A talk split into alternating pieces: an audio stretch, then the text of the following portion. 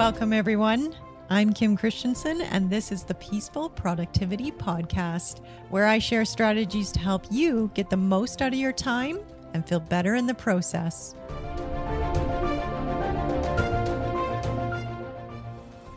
Hi, everyone. Welcome to this episode of the Peaceful Productivity Podcast, where today we're going to be talking about creating clarity. I'd like to start the episode today with a question. And the question is What do you want? What is your secret dream that you haven't told anyone else about? Perhaps it's starting your own business, or bidding on a job that's always seemed out of reach, or writing a book, or traveling the world. What is that secret dream that you might not even be sharing with yourself?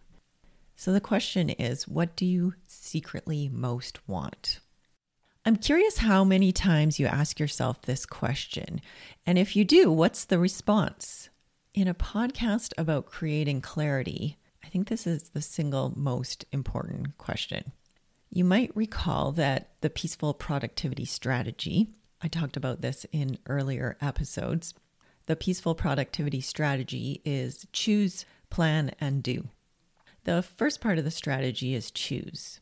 And I find it's extremely challenging to make choices when you don't have clarity about what you want. So I decided to create this entire episode dedicated to helping you create clarity so that you feel like you can make more powerful choices. So let's go back to the question What do you want? When I ask my clients this question, there are a few responses, but two of the most common are number one, there is no choice. And number two, I don't know.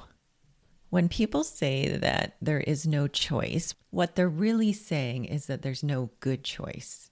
In their minds, they've already assessed all of the options and jumped to the conclusion that there is no good choice, which to them means there's no choice at all.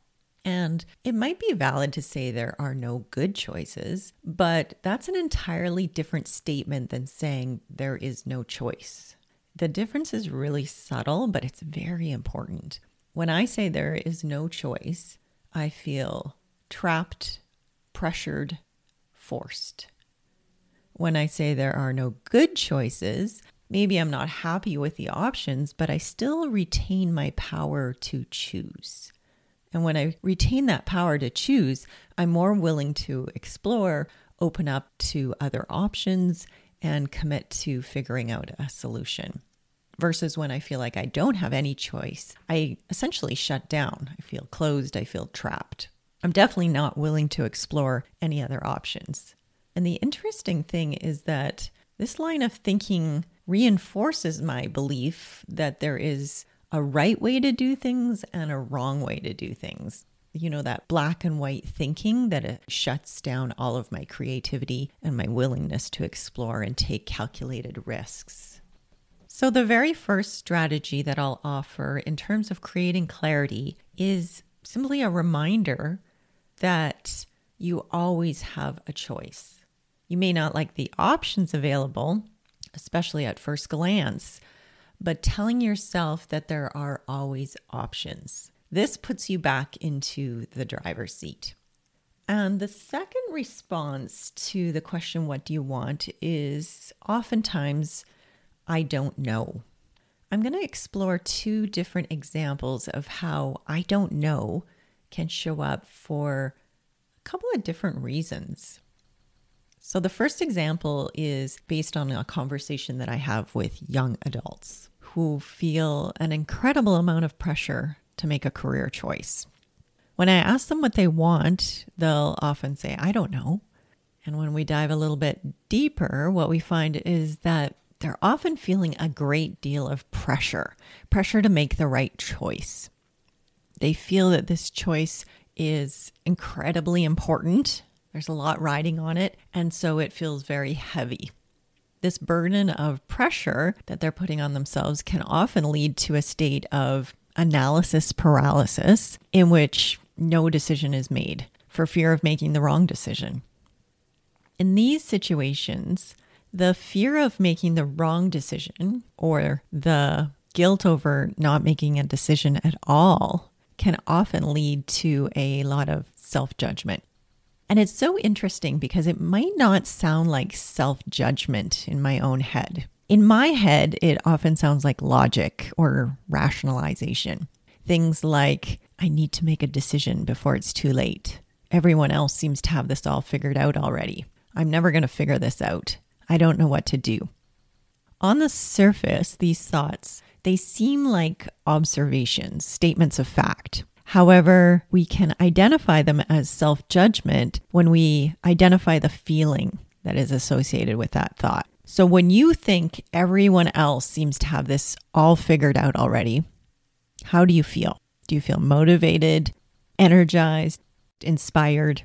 Do you feel determined, maybe courageous, confident? For me, I'm much more likely to feel embarrassed, shame, or guilt when I think everyone else seems to have it all figured out already. And there's absolutely nothing wrong with those feelings. In fact, they serve a very important purpose. But I would offer that productive action does not typically follow feelings of shame. In fact, Brene Brown is well known for linking shame to hiding, which makes a lot of sense when she puts it that way. If I'm comparing myself to others and consistently coming up short in my own estimation, it makes sense why I might be feeling shame and wanting to bury all of that. However, if you'll bear with me for just a moment, I'd like to talk about shame. I know, probably everyone's least favorite topic. But from a productivity perspective, I think it's really important to understand the value of shame and then learn to pass through it rather than allowing it to block us or paralyze us. So, what is the value of shame? What is the message that it's trying to provide us with? I love and I often recommend the book Shame by Dr. Joseph Burgo. Definitely recommend that book. But for me and my own work, I've recognized that shame is coming from the part of me that wants to keep me safe. And in this case, safety is equated with blending in with the crowd, doing what everyone else seems to be doing.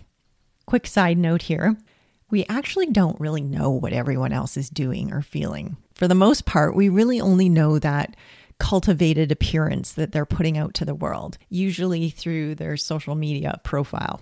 And there's nothing wrong with that. I only point it out because the thought, I'm not doing it as well as everyone else, that thought is really just based on this false idea that we think we know what everyone else is doing or feeling, but we really don't. We really only know for sure what we are doing and feeling. Okay, that's the end of the side note. Back to the feeling of shame. I think the first important step is identifying the feeling bringing it up to the light, so to speak. My experience is that shame really can't survive in the light. It only thrives in hiding in the dark. It lurks behind the scenes, causing us to think and feel and do things that we might not otherwise have thought, felt, and done. And the added bonus is that we'll often attribute those shame filled actions to someone else or something else outside of us. My favorite analogy for all of this is to think about shame hiding behind closed doors like a big scary monster. However, when I open the door, I realize that the monster is really something more like that uh, lovable monster Sully from the movie Monsters Inc., or for those of you who are unfamiliar with that movie, more like a fuzzy bunny. When we uncover shame and understand the underlying motivation behind it, then we defang it, essentially, which is the first important step to moving through it, rather than having it unconsciously calling the shots behind the scenes. So, why does a podcast on clarity contain so much around the topic of shame? Well, the reason is because it's my opinion that shame is one of the things that most gets in the way of our clarity. If we go back to the young person who's trying to decide what they want to do with their life, when that young person compounds the fear of making a decision with the shame of self judgment, it's no wonder why they might feel trapped or blocked. Now, the interesting thing is that feeling trapped by a lack of clarity is not something that's reserved just for young people. in my experience, it can span all of the age groups. I recently had a conversation with a very successful woman who was completely established in her career and raising a young family. So, on the surface, it seemed like she had it all figured out. And yet, the reason she came to talk to me was also because of a lack of clarity.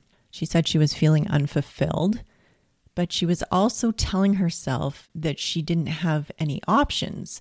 It's not like she could ditch the successful career or the family. So she was telling herself that she was stuck. And when I asked her what she wanted, she would sigh in frustration. I don't know what I want, she would say.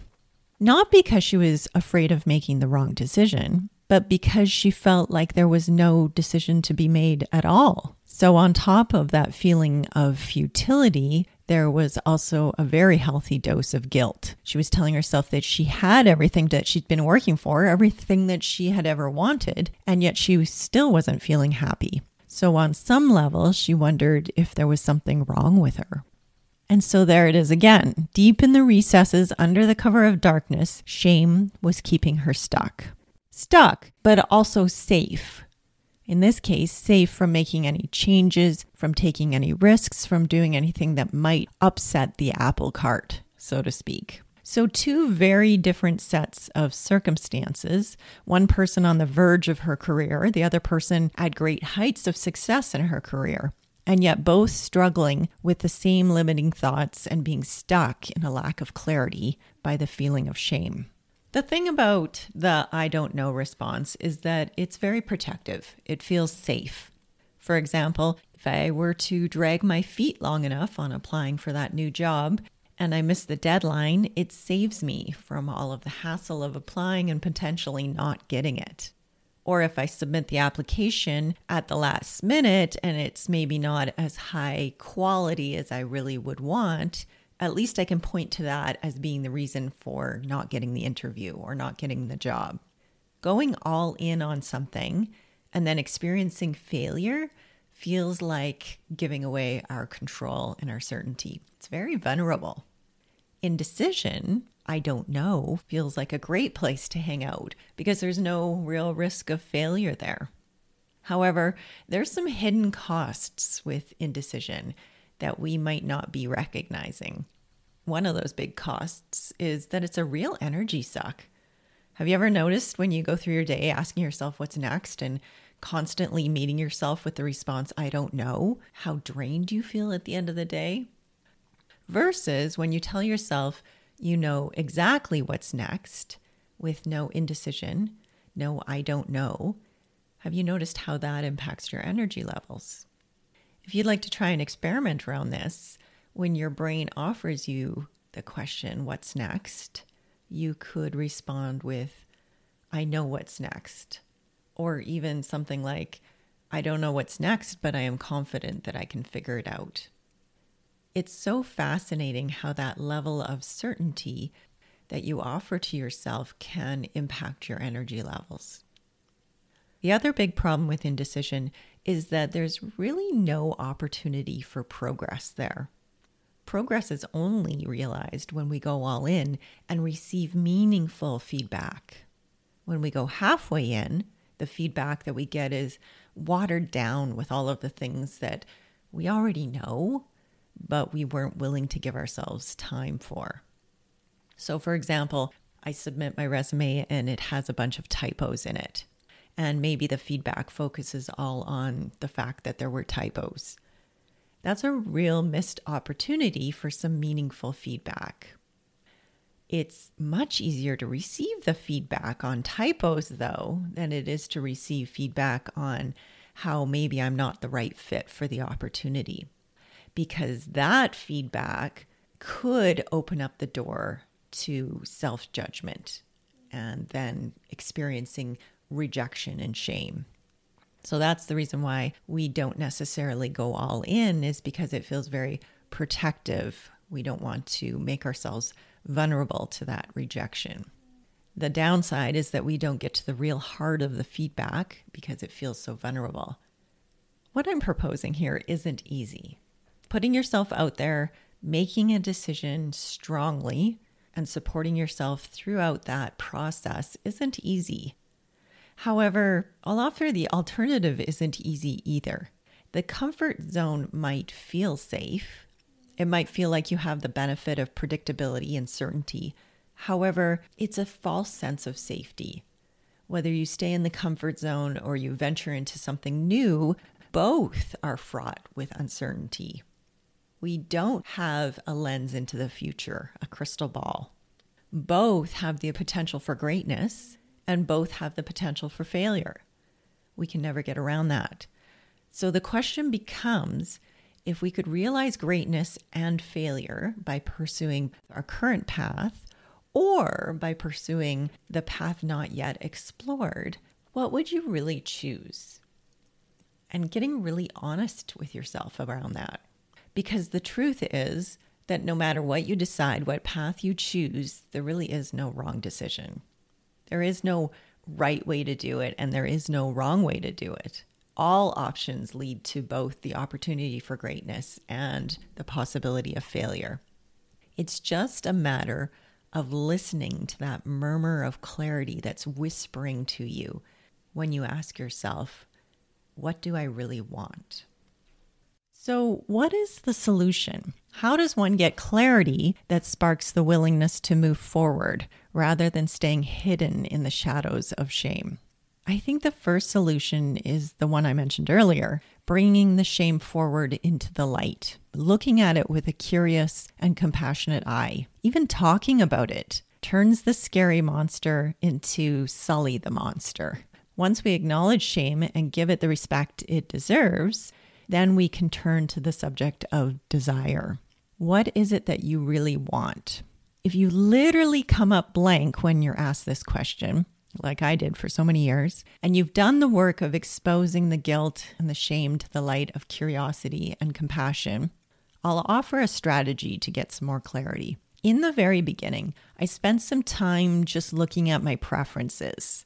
What's my favorite color? What's my favorite food? What's my favorite hobby, movie, book, car, job, vacation spot?